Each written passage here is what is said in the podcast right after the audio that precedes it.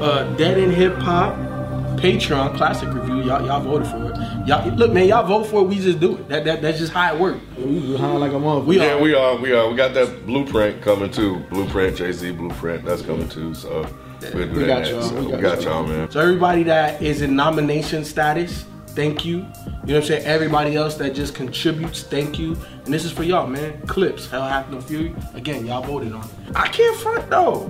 When I saw this shit, I'm like, this, this a classic.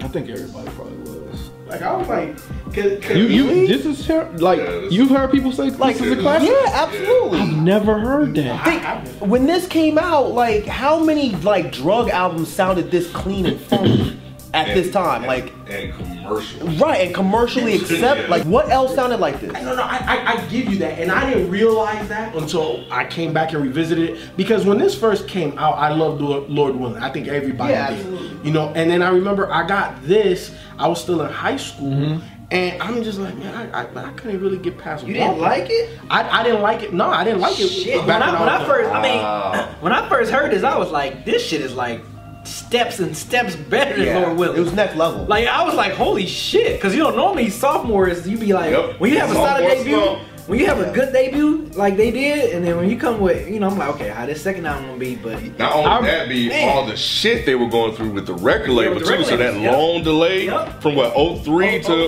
oh, 06, yep, and and 06, and yep. they just had to uh, do the mixtapes. We got it for Yep, cheap yep. to, to The just re-up keep game. you around. And the re-up game. Yep. That was also the thing that added to like this album being classic because it was delayed, and then they came out, and then they didn't let you down. It sounds very mainstream, Mm-hmm. very polished, very clean.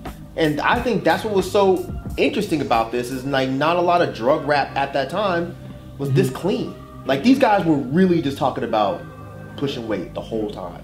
I forgot how much I played this Mm-hmm. until I went back and played it. I- yeah, me too. and I was like, me too. It was just, I almost felt like it was just hit after hit after hit. I was Yeah, like, I remember buying. it. damn. Yeah, I remember. Oh, buying it. yeah. like I wasn't skipping nothing. I was Yeah. like, damn, I, I would say that. I, Lord I, Willie, I wasn't doing that with Lord Willie. Let me think. I'm with FIFO a little bit on this one though, because I it, I bought it and hit you right away? and, and I, I remember skipping around on it. Really? Yeah. I- there was only yeah, one yeah, song yeah. Mm-hmm. I skipped on the whole shit. That was Trill. And I still don't care for that song. But every other song on this? Chinese New Year. Man, Chinese, man, yeah, it sounded like Chinese New Year. Yeah. I remember a line on there that I didn't when I went back and listened to. it, I remember a line where he was like, uh, like the news call it crack, I call it diet, Diet oh, coke. Coke. Yo! and, and that, and that's when I realized going back on, it, I was like, you know, I didn't catch all this. shit. right. right.